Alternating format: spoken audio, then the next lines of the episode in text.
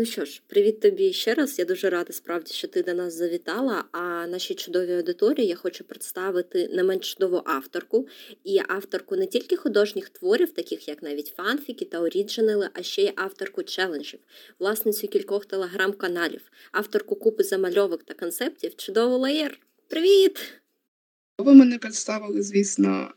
Привіт, я Лаєр, я роблю якісь штуки, і я сама не перерахую те, як ви перерахували те, що я роблю. Для мене честь отримати таке запрошення і буду рада відповісти на будь-які запитання. От. Ти так кажеш честь, мені здається, ти просто не усвідомлюєш, наскільки ти крута і наскільки багато всього ти робиш для Укррайт ком'юніті. Типу, в тебе супервеликий список заслуг. Тобто твій Hard Comfort Challenge, він не так недавно закінчився. Він був дуже крутий, він був дуже розповсюджений. Я дуже багато бачила його в стрічці, дуже багато по ньому читала, бо він був супер цікавий. І буквально вчора в тебе ж почалася зламана клавіатура, яка виявилася настільки популярною, що ти сьогодні вже бачила твій твіт, будеш закривати на неї набір. І певно, давай з цього почнемо, бо дуже багато питали, і це навіть мені дуже цікаво, як тобі в голову приходить так багато концептів, замальовок, як для письменництва, так і для якогось письменного двіжу, як та ж зламана клавіатура чи челенджі. Ось ви так сказали про Comfort Week, який я повинна зазначити, що проводила співавторство з чудовою людиною місячною лицаркою. А я згадую про січень та сапфічні цитати, кожен з яких набрав по три учасники, наче. І тобто цьому є пояснення, бо це був січень, і, напевно, січень був найродючішим на челенджі місяцем взагалі за останній рік, але я можу помилятися. Але той факт, що їх було багатько і що кожен обирав щось для себе, то факт, але все одно сумно, знаєте. Якось так. Щодо зламаної клавіатури, то на момент запису цього подкасту там 49 учасників. Хоча я очікувала ну, 6-7, щоб я могла зрозуміти, як це працює.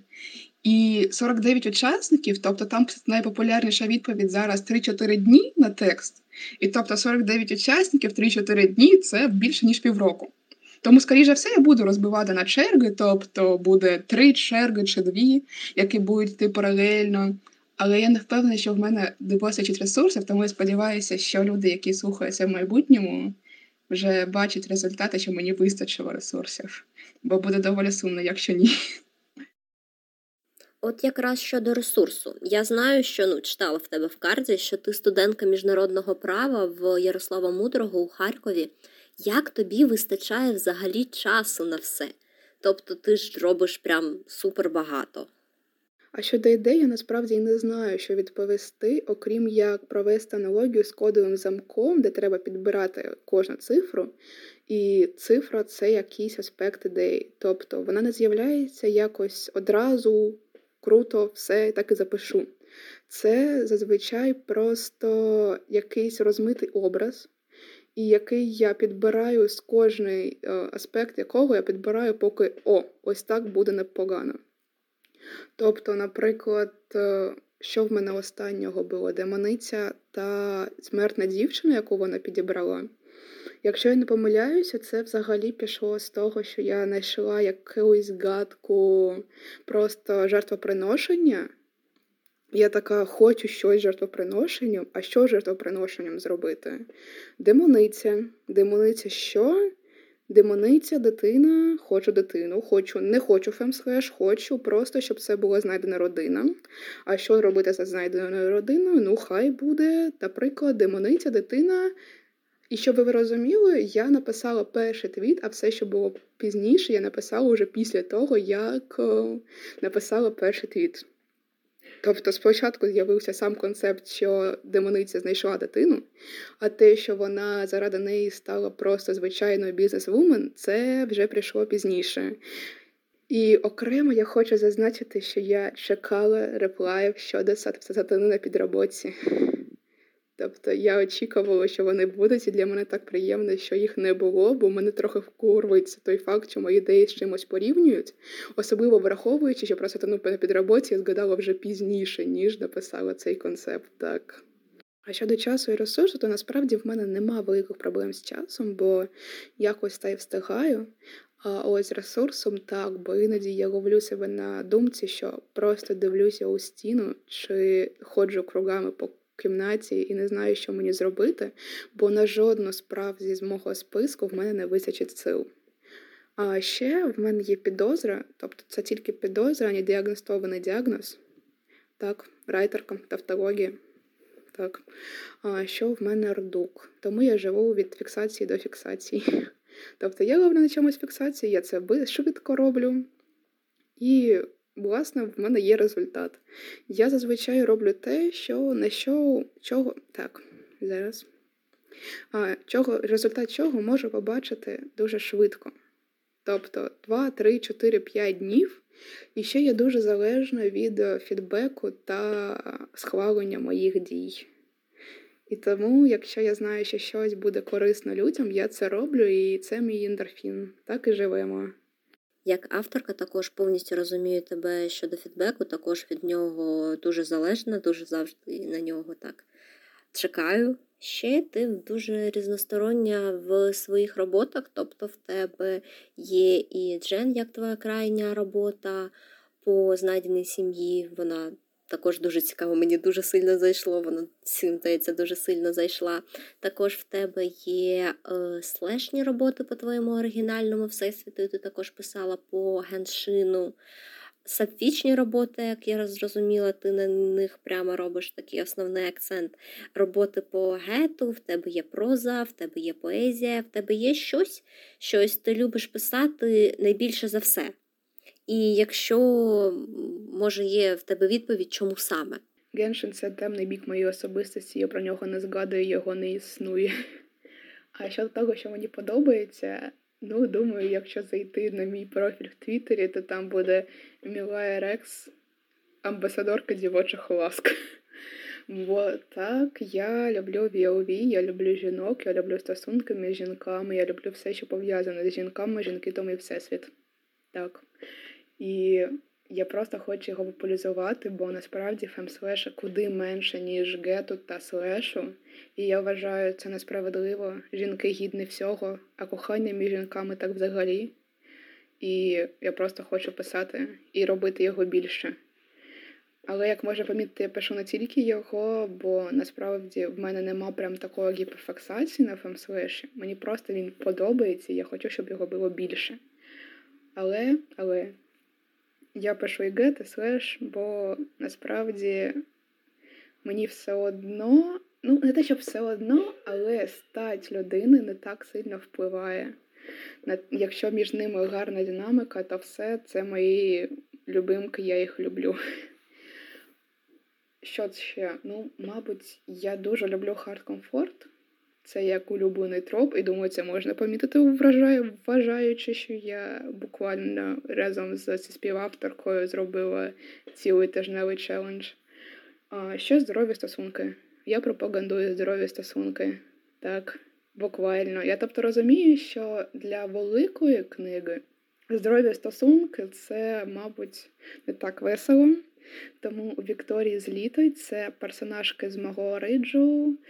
Стосунки не найздоровіші, так. Але вони теж будуть вчитися говорити словами через рот. Ура, словами через рот.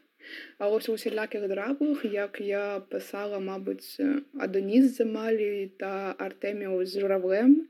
Хоча насправді Артеміус з журавлем, так, це буквально один персонаж Марко з журавлем чи вже з Артеміусом. Це ура здоровим стосункам, ура комфорту. Бо мені це треба. Можливо, я щось сублімую, а можливо, мені просто подобається. Якось так. Також доволі цікавий факт. Я бачила статистику АО3 і фемслешу його на АО3 в рази менше там на пару сотень тисяч, е, ніж навіть Джену. Тобто він якийсь супер непопулярний, і я не розумію чому. Можливо, в тебе є якісь думки з цього приводу? Там слешу менше, ніж Джена. Оу, я знала, що його менше, ніж Гета та Слеш, але що його менше, ніж Джену, це взагалі якось сумно. А щодо того, чому так, то в мене є тільки припущення, і я одразу хочу сказати, що це не тверда думка, а тільки саме припущення. І це той факт, що просто сильних харизматичних жінок менше, ніж сильних харизматичних чоловіків. Бо тільки нещодавно справді з'явилася якась мода на те, щоб робити саме сильних жінок. І тому все, що ми знаємо про цю жінку, це те, що вона сильна, і те, що вона жінка. Іноді в неї трагічна предісторія. І вона більше нагадує богиню без слабкостей, ніж якусь людину, про яку прям хочеться писати.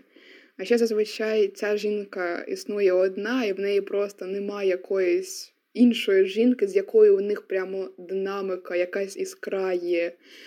Між чоловіками, як я помітила, це тільки на мою думку, між чоловіками буває якась невирішена напруга, про яку хочеться писати. А з жінками це зазвичай не так саме у медіа. Ну і плюс репрезентація фемслешу у медіа теж е, залишає бажати кращого. Тобто, ось Netflix буквально пару днів назад, ну тобто дізналася про це пару днів назад, закрив черговий войовий серіал. І мені просто здається, що саме в якихось офіційних популярних медіа жінок та фемслешу менше. І тому просто з цього витікає, що і фанатського контенту з фемслешем та жінками буде менше. Якось так. Дякую тобі за твою точку зору. Я певно майже повністю або повністю з нею згодна, бо справді якось нам мало дають сильних е, та цікавих жіночих персонажів, бо зазвичай це просто сильна жінка, і так, основне, що ти можеш сказати, ну так, вона сильна і вона жінка. Давай вже певно повернемося тоді від е, глобальних проблем до творчості. Е, чи є в тебе в нас спитали підписники твої улюблені, ось саме ти написала якусь роботу, і ти в неї прямо закохана. Певно, окрім обов'язок кохання сім'я, можливо, це щось з твоїх старих робіт, бо ти, як і я, як і більшість е, зараз е, письменників та письменниць, е, публікувалися колись на фікбуці, можливо, це щось зі старого, можливо, ти щось плануєш перекласти навіть. Дякую за запитання, воно дуже цікаве. Я ще коли його побачила під вашим твітом, де ви пропонували поставити мені запитання, я вже тоді їм зацікавилась, і я зрозуміла, що відповідь не може бути короткою, бо насправді я люблю дуже свою роботу у Шарбарсайському палаці бо вона дуже комфортна і мені подобається те, як я її написала. Я бачу прогрес, особливо коли я спробувала перекласти свої старі роботи. Я зрозуміла, що вони просто на декілька рівнів нижче, ніж у Шорбасарському палаці. А бачити свій прогрес це, напевно, найкраще, що взагалі може відчути творець, але це тільки на мою думку. І а щодо того, що було на фікбуці, ото ви мене змусили згадати, звісно. По-перше, в мене було декілька комфортних VOV робіт, які я думаю перекласти, але насправді я не хочу мати щось спільне з тією фанхатою, по якій я це писала. Там ще було декілька комфортних джен-робіт. Ну, тобто, вони не комфортні, вони буквально про повстання. Але там усі вижили, тому я вважаю їх комфортними. А ще була робота про повстання, які всі усі не вижили. І насправді на той момент це була доволі велика для мене робота, яку я написала за один раз, навіть не розбиваючи на частини. Це було сильно для мене. Так. І ще була в мене на фікбуці робота, яка, мабуть, 30 тисяч слів. Але я не буду її перекладати, бо насправді, навіть враховуючи, що це була модерн авешка. Це була робота по Геншину, і там Сніжна обрала дуже сильні риси класичного такого русреалу. А мені не подобається те, як я передала русреал. Взагалі, існування русреалу в моїх роботах мені не подобається. Тобто, можливо, я якось перепишу, бо там такий типичний росреал з сірими багатоповерхівками. І це мене дуже курвить. Я не хочу, щоб в моєї творчості взагалі залишалося щось від цієї культури. Ось якось так, напевно. Але це все ще дуже приємна для мене робота в усьому іншому, що не стосується геншину і не стосується того розряду. Тобто в іншому там непогана динаміка між персонажами. І ще я написала там прикольний е, другорядний femslash pairing. Мені подобається їх динаміка. Ось чисто заради цього хочу залишити та перекласти і, можливо, переписати цю роботу. Якось так. Якщо не секрет, що це за фанхата, з якою ти не хочеш мати нічого спільного? Це генш чи це щось інше? Насправді так, це геншин, а ще й китайські романи. Тобто в мене були роботи по модалу Зоші, Благословення небожителів та Ерсі. І насправді я не хочу мати нічого спільного з цими фандомами не тільки тому, що вони китайські, а Китай це проблематично, хоча це, напевно, основна причина, а й тому, що я насправді не хочу в цілому мати, щоб мене асоціювали з фандомами. Тобто я не хочу, щоб мене читали через фандоми, бо я зараз дуже рідко повертаюся до якогось фан-контенту по вже створеним кимось творам. І якщо мене будуть читати через фандоми, це буде доволі сумно. І плюс е, я просто хочу, щоб у мене зараз профіль на лозі складався за загалом з ориджу, і щоб мене асоціювали власне з моїм ориджем. І тут я зроблю знову ліричний відступ. Бо мені якось сказали, що мене не асоціюють з писаю з письменництвом, а більше з контентом по письменництву. Тобто, якщо спитати, хто ваша улюблена письменниця, мене в списку не буде. Я про Для людей я просто роблю контент для письменників. І це насправді доволі сумно. Так, ось якось так ти по темі так підійшла до свого оріджиналу, і це дуже в тему, бо в нас якраз розпочинається тільки другий е, наш блок подкасту. Це якраз такий твій е, телеграм-канал, де ти пишеш, пишеш про оригінальні світи. Можеш дати пару своїх таких найулюбленіших порад, якими ти більше всього користуєшся, коли створювала обов'язок кохання сім'я. Е, чи одразу переправляємо все всіх на твій е, телеграм-канал, хай вони там е, читають. Той факт, що я не одразу зорієнтувалася, про який саме телеграм-канал ви кажете, про мій особистий чи про той, який присвячений світобудівництву. Щодо порад, то в мене є два основні принципи: це на кожну дію має бути протидія, та всесильного не існує.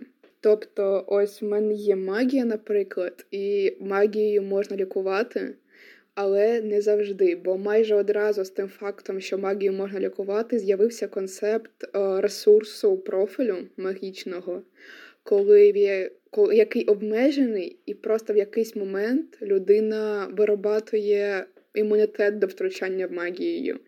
І є хвороби, які магічно резистентні. Я обов'язково це виговорю. І є ще купа концептів, які якось обмежують існування магії, тому що магія не всесильна. І той факт, що на кожну дію має бути протидія, це, мабуть, приклад буде з іншого мого риджу. А той факт, що там боги могли втручатися і бачити спогади своїх жреців, і жреці вигадали систему, бо боги бачили тільки візуальні та слухові спогади, тому жреці передавали свої записки та посилання, пишучи їх за спиною, тобто тільки тактильно, а тактильні спогади не можна було читати. І ось, мабуть, саме це я маю на увазі під принципом на кожну дію має бути протидія, тобто Якщо щось вигадали, то вигадати те, що як цьому протидіяти. І напевно боги ще ж таки вигадали, як саме протидіяти тому факту, що жарті е, писали це тільки тактильно і за спиною. Ну, ось щось саме таке, так. Неймовірно цікаво це слухати. Я також читала твій, е, в принципі, всі твої телеграм-канали, коли готувалася до подкасту. І мені здається, що вибачаюся за звуки на задньому фоні, в мене собака ходить, я не можу її вигнати. І ось твій всесвіт, як я розумію, ти так дуже відповідально до нього підходиш. Він прописаний краще, ніж дуже багато вже існуючих всесвітів, навіть суперпопулярних, таких як Гаррі Поттер. Бо якщо згадувати за Гаррі Поттера, там так багато логічних якихось дирок у всесвіті, що в них можна впасти. Так ось, ти плануєш колись, е, можливо, обов'язок кохання сім'я, можливо, якусь іншу оріджинал чи книгу саме випустити як фізичну книгу. Собака це мило, передавайте їй привіт. Щодо всесвіту, то, по-перше, я повинна зазначити, що насправді я не вважаю це чимось дуже крутим, бо я бачила претензії людей до інших авторів, що в них занадто складний всесвіт. А Гаррі Поттер, я не вважаю себе фанаткою, але я не можу відмінити, що Джоан Роулінг змогла зробити саме атмосферу і сюжет таким, що у ці дирки у всесвіті навіть не помічаєш. Тобто ця книга витягує саме атмосферою та якимось персонажами та сюжетом. А щодо того, чи збираюся я йти у видавництво, ну слухайте так.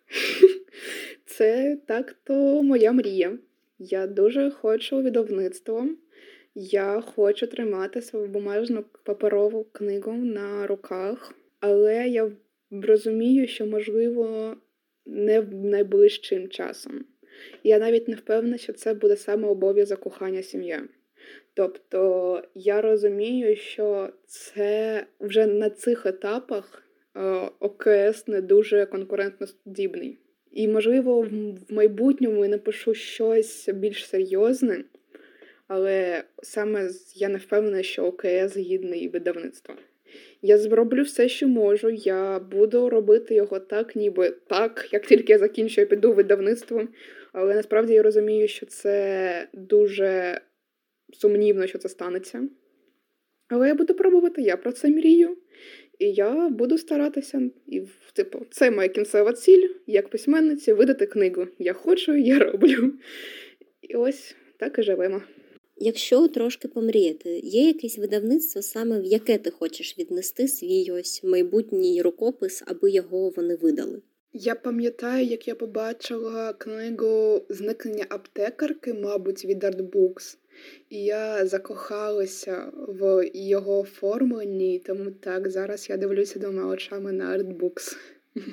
Наразі я знаю, що ти вчишся на міжнародних відносинах. Чи плануєш ти йти саме у них як у свою професію, чи все-таки хочеш розвиватися як е, письменниця? Тобто письменність для тебе це майбутня професія, чи більше як е, приємне хобі? Одного разу одна авторитетна для мене жінка сказало, що на письменництві не проживеш, і що у кожного письменника, який себе поважає, повинна бути професія та робота.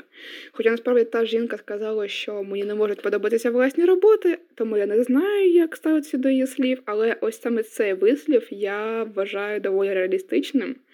Тому так, я продовжу здобувати освіту і, скоріш за все, буду працювати за професією. Якщо мені пощастить, то навіть буду захищати авторські права. Але якщо не пощастить, то буду просто якимось офісним юристом. І насправді з цього факультету багато хто йде в СБУ, і я мало не вступила на факультет підготовки кадрів до СБУ, але не змогла попасти у воєнкомат, і я навіть не знаю, чи радуватися цьому факту чи ні. І ще дещо, що я хочу сказати. Насправді я не бачу своє життя як письменниці. Тобто це дуже круті мрії, і мені подобається думати про те, що я стану крутою письменницею з крутими проєктами. Але насправді я бачу своє життя саме як я ходжу на роботу. Я повертаюся з роботи в 9 вечора і просто дивлюся телевізор. Ну, чи в комп'ютері сижу. Так дивовижно, бо насправді я не вірю в те, в те, що в мене щось вийде. Тому так я роблю все, що можу робити зараз, просто щоб потім згадувати ці часи, і вау, це було круто. Так, трохи сумно, але жити можна трошки в тебе песимістичні думки про майбутнє, тим паче ти назвала ОКС неконкурентно спроможною. Можеш пояснити, чому саме ти вважаєш, бо мені вона дуже подобається. Дякую вам дуже. Я теж дуже сильно люблю ОКС. і Думаю, це можна помітити, але насправді я просто розумію, що це перший мій насправді доволі великий твір, і що, скоріш за все, я просто не зможу витримати динамику оповідання. Тобто, навіть якщо там непоганий сюжет, я вважаю, що він не найгірший, який я могла створити, то я просто не зможу витримати саме динаміку, бо плани великі насправді, і ось виконати усе не потрібне, щоб воно було було мінімалістичне, щоб там було тільки те, що потрібно сюжету. Ось це, мабуть, буде складно.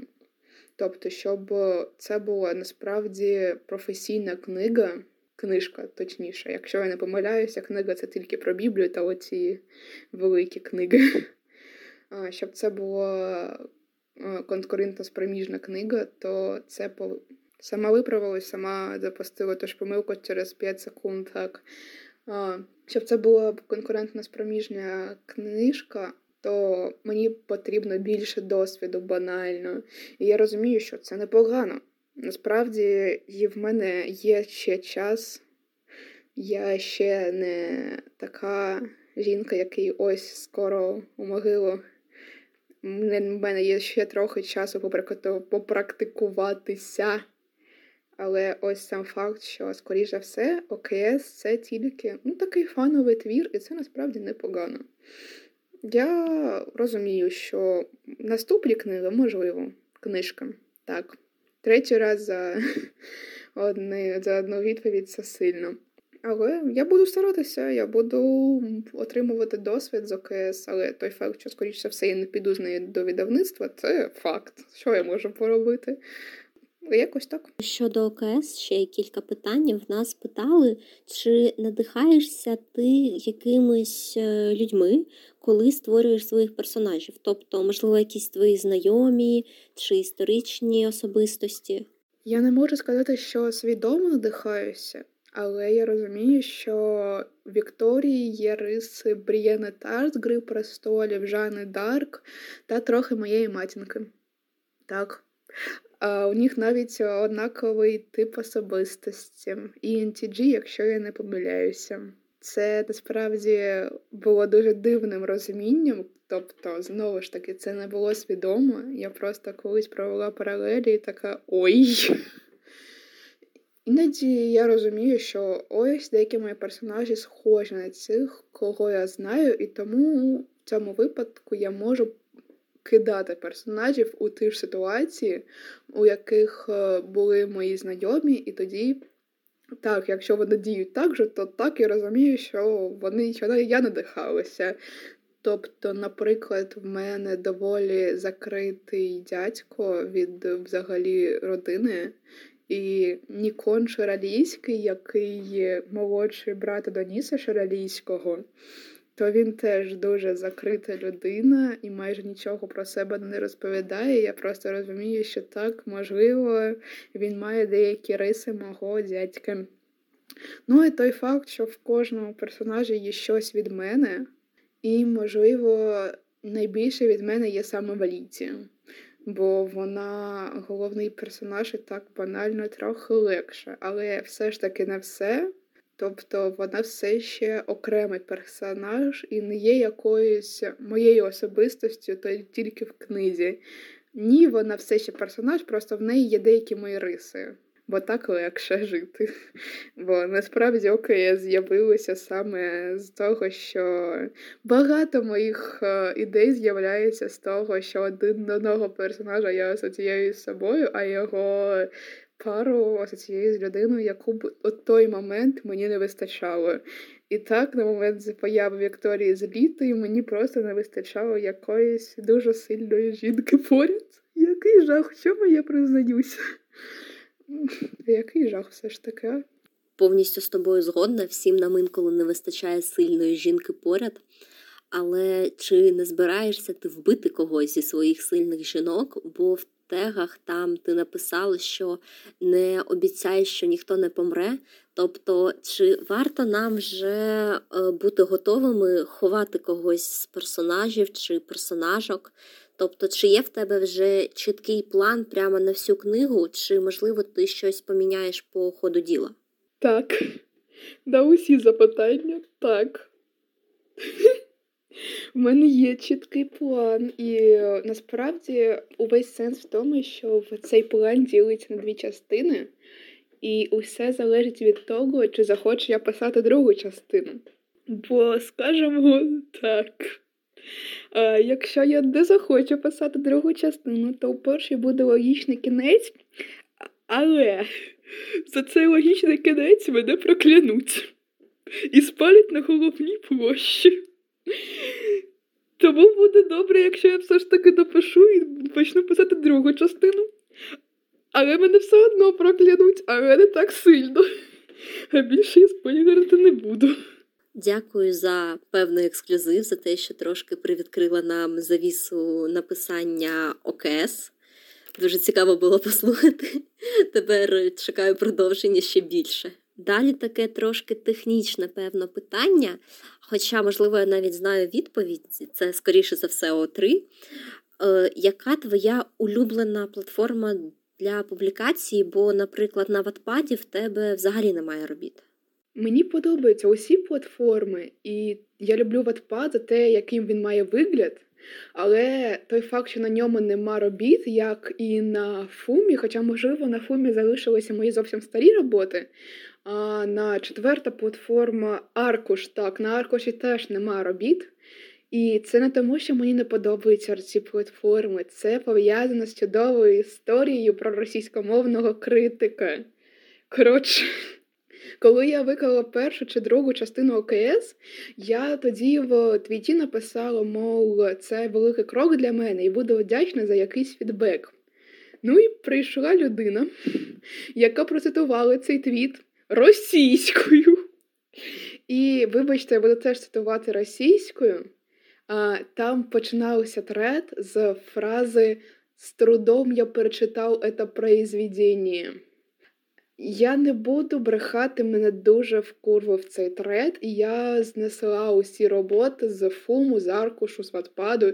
Я і за УЗИ збиралася, але там не можна сховати роботу у чернетка. А я насправді була вкурвлена, але я не хотіла видаляти роботи, тому залишила її на улозі. Зараз я знаю про колекції, і тому я б там сховала. І я не знаю, чи повернулася б тоді я до взагалі до ОКС, якщо б тоді сховала і на ООЗі.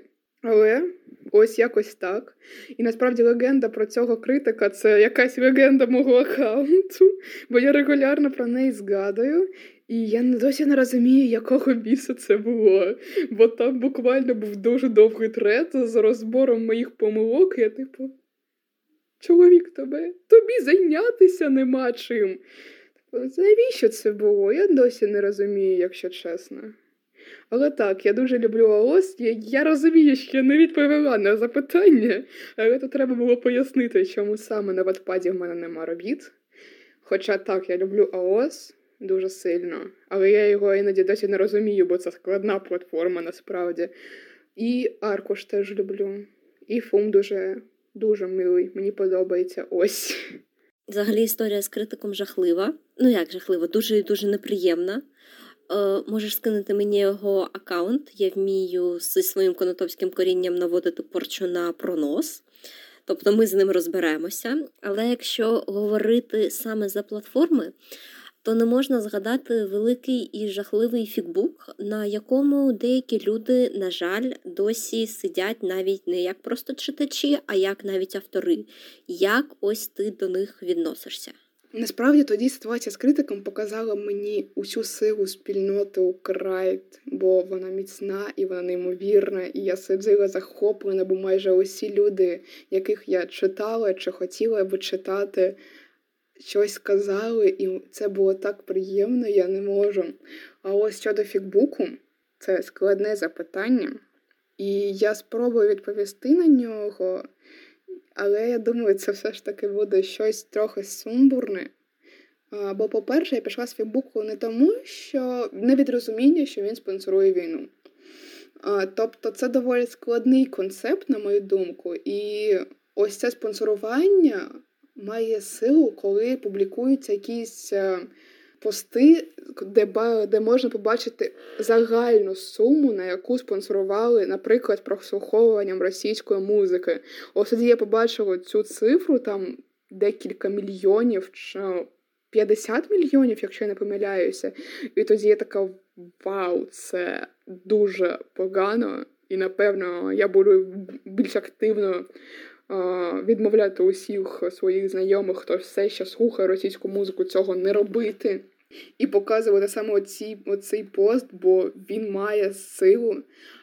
Але ось е, коли без таких, ти просто розумієш, що насправді ти роз, ти спонсуєш на 2-3 гривні, і якщо нема розуміння оцього, що копійка гривню береже, то ось це стає доволі складно. Тобто для цього розуміння треба час. Я пішла з фікбуку, бо мене курвило розуміння, що хтось з росіян, які бажають мені смерті, будуть просто читати мої тексти і отримувати задоволення.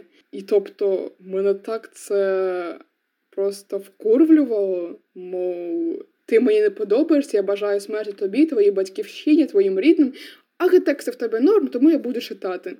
Типу, ні, я пішла з Фікбуку, щоб не обслуговувати росіян контентом.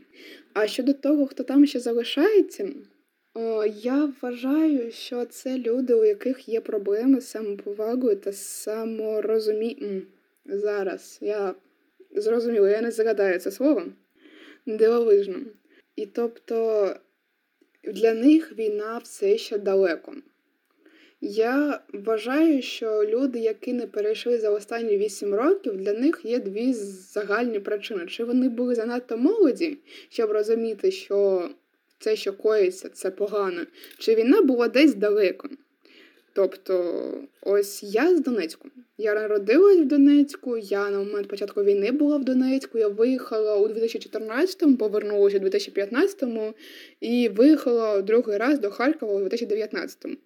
І тобто я на початку війни була занадто маленька, щоб зрозуміти, що мені треба перейти на українську, щоб зрозуміти, що це росня винна в тому, що мені треба покинути свою домівку.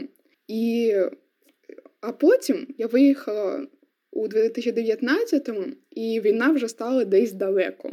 Тобто, навіть враховуючи, що я виїхала у Харків, це дуже дивно. І я, є люди, для яких війна все ще десь далеко. Тобто вони просто не розуміють е, ось цього концепту спонсорування, і в них і в них навіть нема розуміння, що вони обслуговують контенту держави терорист. І я засуджую таких людей. Дуже засуджую. Але я не вважаю, що якесь публічне цькування тут допоможе. У кожного свій е, свій час потрібен, щоб дійти до якоїсь конкретної думки, що ось це погано, це так робити не треба. Ну, не може уся держава просто 24 лютого така все. Тепер Росія терорист, треба перейти на українську. І то так же ми не зробили у 2014-му. Ну, бо в цих рівний рівень свідомості. І люди насправді рівняють усіх по себе по собі, мов якщо я перейшов, якщо в мене достатньо самосвідомості, щоб перейти, то у всіх її теж повинно бути достатньо. Насправді це не так. Де у усіх різний бекграунд, і тобто так люди будуть залишатися на фікбуці, і я їх дуже засуджую за це. Але я розумію, чому так відбувається. Є люди, у яких не було прильотів у місто. Є люди, які, у яких були ці прильоти, але вони не асоціюють їх саме з руснею. Тобто, що це кожна русня винна в тому, що в місто був прильот. Якось так це працює, напевно. І я засуджую цих людей, я скажу ще раз, але я не бачу сенсу в якомусь прям публічному їх цькуванні. Я не знаю, що саме я хочу сказати цим, бо в мене немає якоїсь е, закінченої думки. Я просто розумію, чому це відбувається. І що просто неможливо, щоб усі взяли та перейшли, хоча так дуже би хотілося, навіть як, мабуть, якось так. Можеш ще буквально тоді сказати, якщо ми вже почали за твій переїзд, з того, що ти взагалі з Донецька, е, кілька слів про те, як тебе сприймали у школі в Харкові. Бо я пам'ятаю, в нас була дівчинка з Донецька в моїй школі, взагалі з Дніпра, і ми її сприймали дуже гарно. Тобто в нас не було якоїсь предвзятості, але я пам'ятаю, з паралельного класу хтось чомусь погано до неї ставився. Чи як пройшла твоя адаптація саме у Харкові? Тут варто зробити ремарку, щоб в мене ніколи не було гарних стосунків з однокласниками. Тобто, перші чотири класи я професійно займалася художньою гімнастикою, про 4-5 годин на день проводила на тренуваннях, і тому це призвело до того, що я буквально не спілкувалася ні з ким, окрім як на заняттях. А на заняттях сильно не поспілкуєшся. І тому я була якоюсь окремою частинкою класу. Потім 2014 і я рік провела у Миколаєві на дачі під Миколаєвом навіть біля невеличкого села у дачному селищі, так сказати. І я була на дистанційці до того, як це стало мейнстримом. І там не було взагалі моїх якось однолітків. Тобто за півтора року у Миколаєві я спілкувалася з однолітками один раз, бо вони приїхали на літо до бабусі. А потім я повернулася до Донецьку, я провчилася ще раз один рік у класі і змінила клас. Бо я не пам'ятаю, чому точно, але наче я дуже сильно посварилася, і одна з дівчинок мене відкрито булила. Але це не допомогло, бо у цієї дівчинки були купа друзів у тому класі, в якому перейшла, і це теж е, призвело до того, що у восьмому восьмому класі на останньому дзвонику мене намагалося задушити пакетом. Вибачте, чудові спогади з е, шкільного життя. І тому ось я переїхала до Харкова і така ні, я навіть не буду про намагатися пробудувати стосунки. Я просто чисто стояла якось у кутку класу.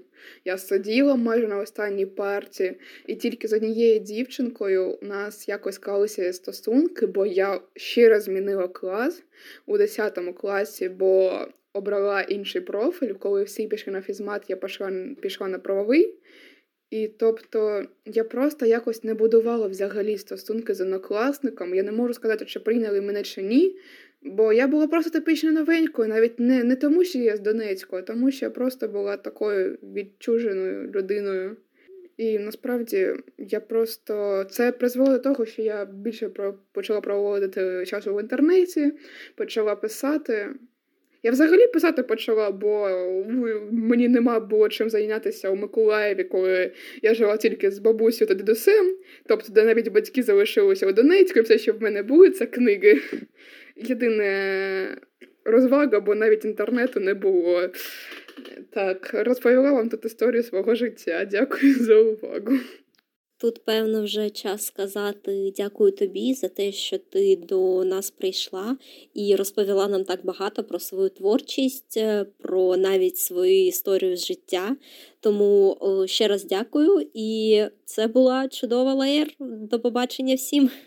Дякую, що запросили і взагалі створили цей проєкт. Він неймовірний. Я впевнена, наступні люди на подкастах будуть просто дуже цікаві, і це буде дуже круто. І дякую, що дослухали. Ехіхі.